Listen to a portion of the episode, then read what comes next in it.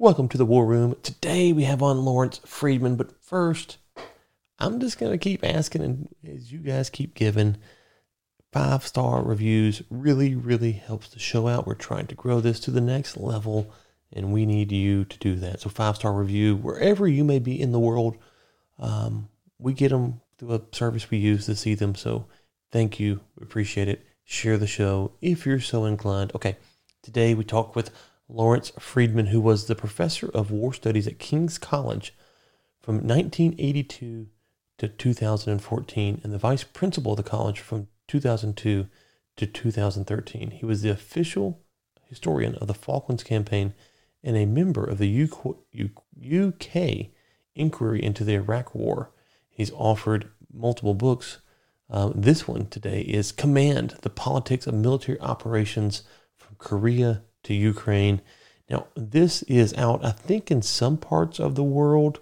Um, I'm not sure if it's out everywhere. We, we recorded this back in July, but I think it comes out um, depending on where you're at. It's coming out soon or already out. So be sure just to check it out on Amazon, which we'll link to in the show notes at ryanracing.com. Okay, let's talk to Lawrence Freedman. Lawrence, it's good to have you on today. How are you doing? I'm good. How are you? Good. The show is called Inside the War Room, but we don't always talk about war. But today we're going to kind of talk about that topic. So I'm, I'm kind of excited. Let's talk about the book you've got coming out. Um, command the politics of military operations from Korea to Ukraine. And it's that from Korea to Ukraine that caught my attention. Why that period of time? Well, it started off as wanting to write a book about command. Um, and I wanted to look quite hard at particular command decisions rather than doing something very theoretical or using lots of sort of random examples. Um, I also have a quite a strong feeling that um, there are still lots of books being written about the world wars, and extraordinary how much people find to write about, um, uh, and how good many of them are. But not that much is written about post 1945 military conflicts, uh, which is always what I've worked on. I've always largely worked on post 45. Um, so I just uh, the book started with me just with me uh, just looking for interesting examples, not just from the US and UK, though they inevitably figure, but also uh, uh, other countries like France in, in uh, Indochina and Algeria, uh, uh, or Israel, particularly the 1973 war or the Indo-Pakistan War of 71, um, or even sort of more surprising, I suspect, uh, episodes to people like um, uh, Che Guevara in the Congo in the mid 60s. So um, I'd already decided on that. Ukraine, uh, I wanted to work, I, I, had a chapter on uh, because I'd already written quite a bit about 2014. Um, and I was interested to use Ukraine as an example of um, the, the problems in coordinating irregular forces in in uh, in pursuit of rather unclear political objectives, which was what had happened in 14. And then, almost as I finished the book, the, the, this war, the new war, started, and um, I, was able to, and the, and the publishers were allowed me to to to include quite a chunk, which built on what I'd already written uh, but obviously brought it up reasonably up to date uh, to um, include uh, what uh, what the, the, the, this current war has revealed about command, both at the highest political level and um, operationally. Okay, and so what is define command for us, and what's political about it? or, uh, command is, uh, is, authoritative orders um, that is uh, the, they, uh, uh, it's a requirement from uh, in a hierarchical system that uh, a subordinate does something. It's, it's, it's, the way that is organized. And but because it's part of a, of a hierarchy, it means that any disobedience of these orders or challenge to these orders, in principle, can challenge the hierarchy and can is a challenge to the wider authority, which is why an awful lot of time is spent, uh, at least in the West, but also to a degree elsewhere, trying to work out what latitude you can give subordinates to interpret their orders in terms of mission command and, and that sort of thing. Um, the point about it being political is first, um, strictly speaking, in, in, a good Clausewitzian sense, um, all operations should be political because they should be infused with a political purpose, uh, but also because in practice, most operations involve working out your relations with particular, uh, with, with, with um, uh, other branches uh, of your own service, with other services, with allies, uh, managing the relationship between the political leadership and the general staff, and so on and so forth. So I think every time somebody writes about modern command, at least, they're writing about how political it turned out to be. And so it's a way, it's a challenge to the sort of notion that uh, the politicians decide on objectives and the, and the generals decide on, on the operations, uh, and that really both should stay out of each other's way. Uh, it doesn't in practice work work like that. The, the politicians need to be advised on what objectives are feasible, um, but they also have a right to, to know what exactly it is that the generals are doing in pursuit, especially if they're not succeeding, or if in the, the pursuit they may trigger something uh, different to what was originally intended.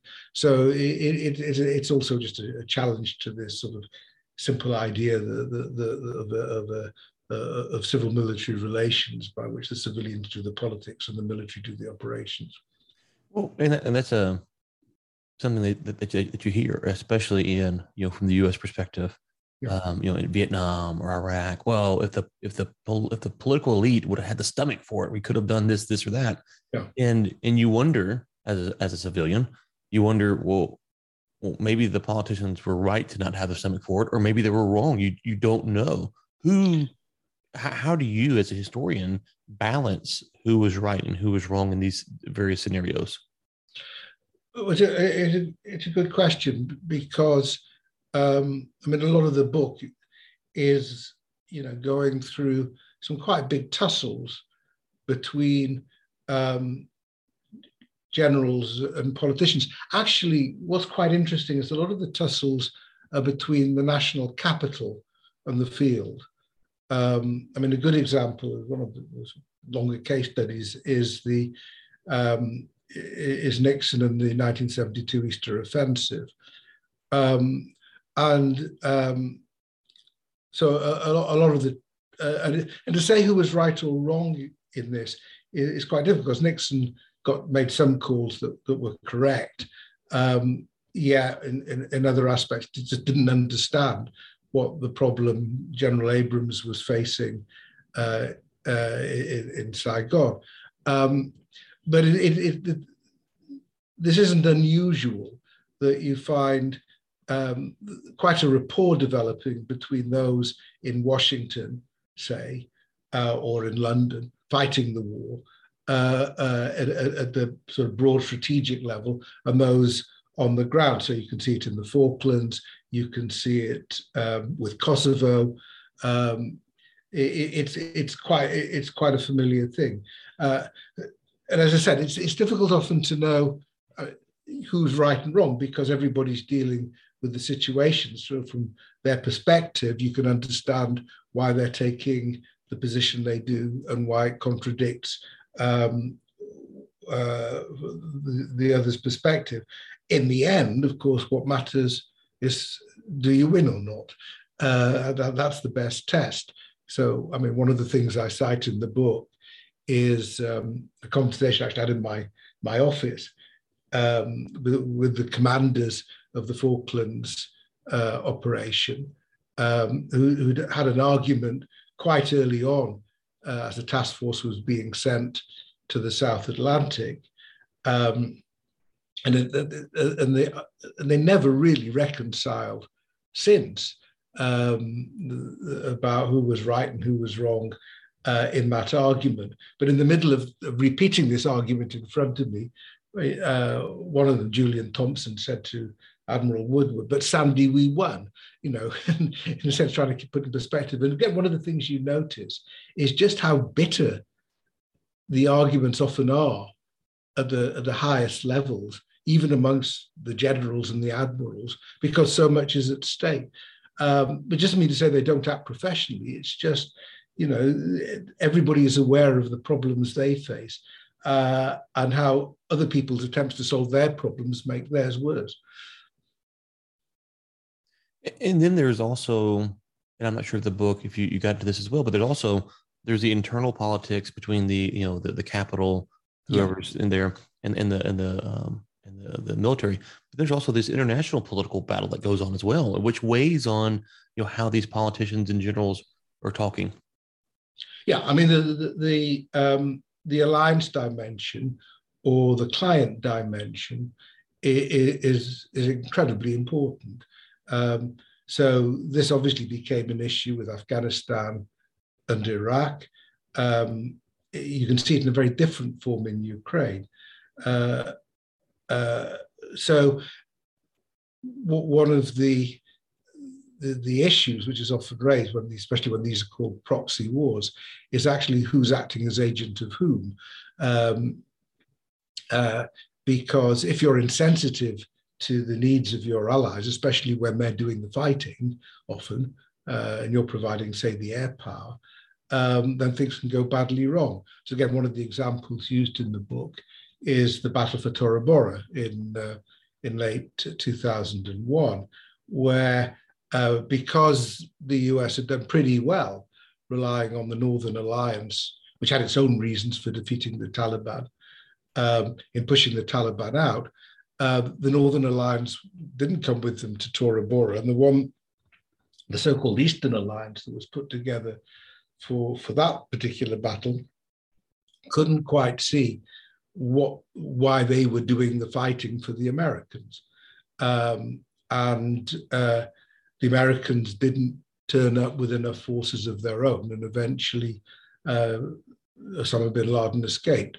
So I think these sort of tensions between um, the, like the indigenous fighting fighters and the uh, outside interveners um, are often really quite uh, quite profound, even when they have this apparently the same objectives. I'm glad you brought that example up. I was going to use a, a World War II example just to kind of make the illustration, but that's a good one. Um, what I'm often torn when I study um, as, as nowhere near a historian, but I read a book about a battle or a fight, and and sometimes the historian or the person in the battle maybe will make a com- comment that, well, we really didn't need to fight this battle, um, but the generals um, at the time weren't concerned about this, that, and the other, uh, and so you, you as a reader, you're you're stuck going, okay, what was the thought process, and how do you go back and recreate that? So you talk about the Tora Bora, which is a great example. Um, how do you go back and because in hindsight it's quite clear that we should have you know tripled the effort or, or whatever, but but in the moment, how do you try to um, represent what everyone was thinking? Because it, it's it's it's not as I'm sure it's not that clear to do. It's not, but I mean, it's amazing what you can find out these days. Um, one of the factors in choosing my examples was to make sure I had sufficient detail on the decision making to have a reasonable stab at, at, at replicating those decisions. Um, so that even you know, uh, you know, so someone like Che Guevara, for example, kept a diary. Um, uh, we have extraordinary detail on Saddam Hussein's decision making because of stuff that was taken by the Americans in 2003 um, uh, which have now all been translated and, and are available. Um, with you know Nixon's decision making, you, have got uh, uh, again plenty of, of, archival material. So uh, I, I've only gone for for case studies where I think I, I uh, memoirs, archives, whatever, enable me to make a reasonable uh, judgment. And it and it is and it is always interesting. Going back to how you you you started your point, um, the, that often it isn't well understood at the front why they're supposed to get a particular objective. Um, and one reason for that is because if you're actually fighting the battle, you may have very little idea about the diplomacy. So a big factor in, um, in, in, a lot of the decisions that I was looking at was pressure for a ceasefire. Um, bec- uh, and I'd argue that's what's happening in Ukraine at the moment. The, the, the, you know, the Ukrainians need to show progress, otherwise they'll come under pressure for a ceasefire. Uh, before they think it is justified. You can see it in Israel's wars, you see it in the Indo-Pakistan war in 71, uh, you can see it in the Falklands. Um, it, it, it's all it's always a big fact. Now, the, um, you know, if you're being asked to divert from what you you think is a is a very doable operation into something that, that that's quite difficult and risky, uh, it's not surprising. You, you, you, may think that the generals have taken leave of their senses, but that doesn't mean to say there isn't a good reason for doing so. How often is it that these battles are won and lost on a decision versus it's really the other side had the numbers, the man, um, or the machinery? Um, is, is it really that tactical, or is it often one side's usually outgunned? Um, it varies because um, you know, so in some conflicts, once it gets going, there's, there's not really much doubt. I mean, it was never that much in doubt, either in um, 1991 or 2003, that the US would defeat Iraq conventionally.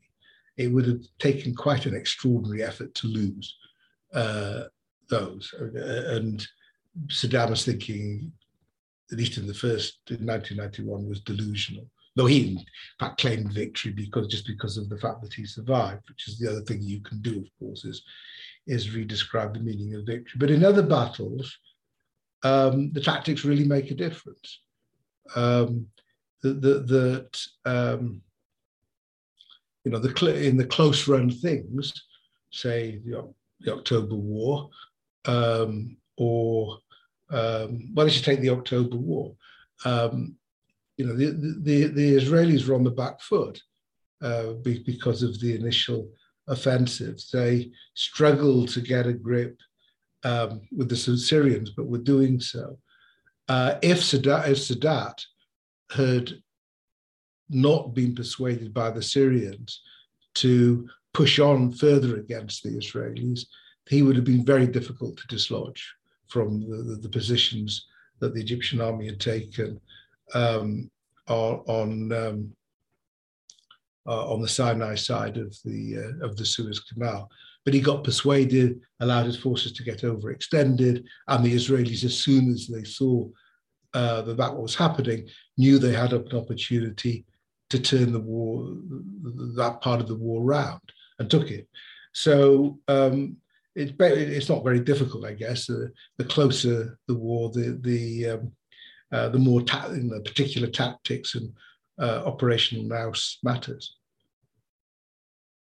Is there a common thread between the winners and the losers in your book? Obviously, you, mentioned U.S. and Iraq. That's a little bit different. There's two extremes, but but on the ones that were closer on the margin, is there a common thread between them? One of the interesting questions that, that emerged, it wasn't particularly what I posed to myself at the start, was a difference between dictatorships or autocracies and um, democracies. It's not, it's not that democracies always get these right, but autocracies have a habit of getting them wrong, and particularly those that are more personalized dictatorships, where the um, uh, where generals are chosen for loyalty as much as professional competence. I think that uh, strikes you um, for it. I mean, whether one's looking, I don't know, at, um, General Thieu in, in Vietnam, uh, President Thieu in Vietnam or Saddam Hussein or Mobutu in, in the Congo. Um, every time you, you see loyalty dominating um, the, the, the, choice of senior officers, you, you, can assume that trouble will ensue. Um, and eventually, you know, they often have to be replaced. So that's quite a, a surprisingly common feature. So North Vietnam, which was obviously a dictatorship, didn't actually have that sort of problem um, be, uh, uh, because um, the party was dominant rather than a particular individual. You mentioned at the start that this period of history, from a military um, standpoint, warfare standpoint, is not really covered a lot. Um, why is that? I don't know. I think it's, it's bitty. I mean, you don't have the sort of the, the the the full drama of these sort of global titanic struggles between between great powers. Um, a lot of them are obviously obviously don't involve many battles even. Uh, they're, they're, sort of grinding insurgencies, but but it's surprising how many battles have taken place. Um, uh, so it's not that there isn't any literature on these topics. I mean, there's quite you know decent literature on Bien Phu, for example, uh, or the October War, or the Falklands. Um, but if you just look at the sheer number of books that come out every year on the on the Second World War, even the first, um, and you think just how much military activity there's been over the um, last 75 years or so, it is surprising to me still um, the, the, the, this period hasn't acquired more attention, not least because it helps explain many of the conflicts which we uh, are, with which we're still dealing. So it's, you know, even something like looking at the Korean War in 1950 um, helps explain the origins of something that, that's still a very live and dangerous uh, international issue. Yeah, I've wondered how much, um, from the U.S. perspective, there's been kind of a um, I don't know if buyer's remorse is the is the right way to describe it, but how World War II ended and kind of how the U.S. handled um, their partnership with Russia, um, and then of course we we, we brought up oh, a bunch of German scientists, um, and they kind of helped with NASA, and so and then you have all these wars and people are dying, and this would be a I'm not I don't have a stance on how the U.S. should have done it, but but the way that they did do it, it kind of led to these a lot of these conflicts, these proxy wars, as we said. Um, and so I've wondered from the U.S. perspective, it's just kind of a, it's almost a black eye this this period because a lot of this stuff theoretically could have been prevented if you'd done stuff differently. Maybe not. I don't know if you have an opinion on that. Yeah, I, I mean, I think um, there's something satisfactory about the Second World War. It, it was a just war. The, the enemies were really awful, um, and they were beaten, um, and it had a clear end. Um, and though there have been successes post uh, 45, um, you know, one of my examples is the missile crisis. Arguably, Kosovo um, achieved its objectives uh, and so on. But it, it, the, I don't think these conflicts feel quite as satisfactory as the Second World War. They're, they're, morally more more complex. Interestingly, you can see it also on the Russian side. I mean, they're they're so dominated by the sort of Great Patriotic War and, and what it meant for Russia that it's clearly very difficult for them to think beyond it uh, and to look at the other military experiences Russia has had, which haven't again been anything near quite as satisfactory as, as beating the Nazis. So they interpret everything that's going on in Ukraine within that framework. So, um, I, I, you know, post 45 conflicts have been messier, um, more morally complicated often. Um, and I think that, that that does influence the enthusiasm with which they're examined. Yeah. And just one other thing you, you brought up there is, um, you know, if you think about the Normandy invasion, it's hard to imagine having that recreated today with satellites and planes and drones. And yeah. you know, so there's a sense in which I don't know if we or think about it on the uh, regularly, but it, it's maybe ingrained in us that we might never see and I don't think we want to see that again. But we might never see that type of warfare, and it only rose up for this short period of time. Um, and so I've wondered how much that plays into the background. Like, you know, could you you couldn't really pull off a Pearl Harbor today, and so it's almost maybe it's a, a forgotten time in history where not not forgotten time, but a time in history. The other thing that you've you talked about is the, the, the amount of books that's written, and, and I think um, in this era there's a lot of books that, that are going to be written because the only thing I can ever uh, attest to is uh, I, I, used to work in um, I still do, but um, more heavily in the oil and gas industry. And Gregory Zuckerman wrote a book called The Frackers, and reading that book, I was working for one of the companies that's in the book. And so I was kind of like, you know, an insignificant nobody, didn't understand why they were writing, why they were doing the things they were doing. And then his book comes along, it's like, oh, well, that answers a lot of questions that a lot of us had. And so mm-hmm. you talk about World War II, well, there's a lot of characters from World War II. There's a lot of characters that haven't been developed in history from these periods. And so I assume that not only um, not only the individual um, um, battles, we, there's probably more to unpack, but there's probably characters that kind of that span uh, decades that that are in here that um, that historians will be examining as we go down the, the you know the next 10, 20 years. Yeah, I, I think that's true.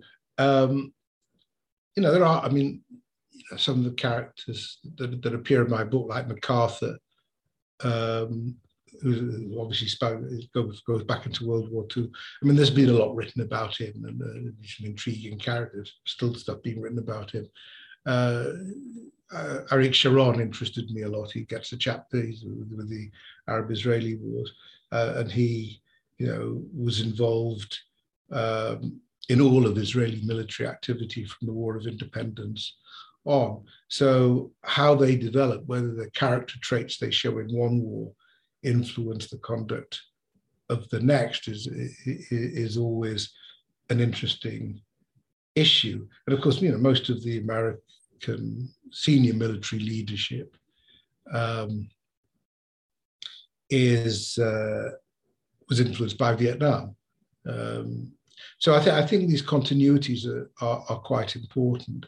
Um, and again, if you if you just do sort of short snippets on a war, you, you, you don't quite get a chance to see how the characters, the personality of, the, uh, of those involved make um, make a difference. Uh, personality is very important in, in, the conduct of wars. Okay, I always like to ask this question if I can.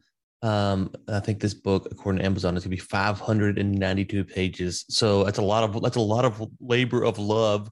Um, take a quick victory lap on going through the process, uh, that maybe something that you learned that you didn't expect to learn, maybe something that you had to omit that you, you know, that was that you found interesting, but it wasn't good for the book. Oh, I mean, this, this was sort of my pandemic book. So it was the, the book, uh, I was able to make progress on it because I couldn't do much else.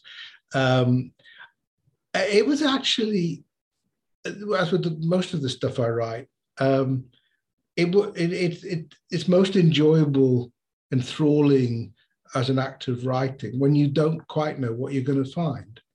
Um, I mean, some of the um, uh, conflicts I studied, like I the Falklands and Iraq and, and Cuban Missile Crisis, I've written about before and, and know pretty well. But a lot of stuff like uh, you know the French in um, in Indochina and Algeria, I didn't really know very well. I knew a bit about it, so it, it's a great way to find out about stuff. And I think I always sort of feel with writing that it's a bit like sculpture. You you never, you know, you're chipping away. You never. You know, some people may have a very clear idea about what it's going to look like when they start, but I don't. I mean, it's, a voyage of discovery. Is changing my metaphors, um, and um, that's what keeps me going. Because if it's just a mechanical thing about uh, writing out stuff you've already worked out. I find it quite hard to maintain the enthusiasm. Uh, but when you're, you know, as you write, you learn. I think that keeps you going. And um, I found a, you know, it's full of stuff that I didn't expect to see. Um, I found what I hadn't really appreciated, for example, was the intensity of the um, of of the squabbling between individuals at the highest level, with both, say, you know, the US with uh, in 1972 with, with Indochina, and then in, in 2001 as Rumsfeld um, and Franks tried to sort of keep control uh, of how um, the, the, Afghan campaign was going to be managed. I found, I, I mean, I, I, knew a bit about it, but but seeing the, the, just the, the intensity of these bureaucratic battles that were taking place while you know they were trying to conduct a war was quite uh, quite intriguing. Okay, uh, last multi-part question here for you. Um, we'll link to the book at Amazon. Uh, hmm. Anywhere else that you want to send people to? The the book comes out officially in the U.S. Uh, on September. What I say, twenty. Uh, 22nd, I believe, is the date. Yeah, tw- 29th, uh, September 29th. So we'll link to that. Um, link to your Twitter. Where else do you want to send people to? And do you have a future project for us to be on the look for? You could link to my Substack. Okay. Uh, uh, which I will do. Uh, I'll send that to you as Please. well, because that's uh, if anybody interested in Ukraine, that's basically what I've been writing on in it. Um, so I'll send you the details of that. Other than that, I'd be very grateful. That sounds fantastic. Okay, we'll link to the Substack. We'll link to the book. We'll link to all that. This um, again, the book comes out in the U.S. on September 29th. So listeners, be sure to pick it up. In upcoming book project or not yet?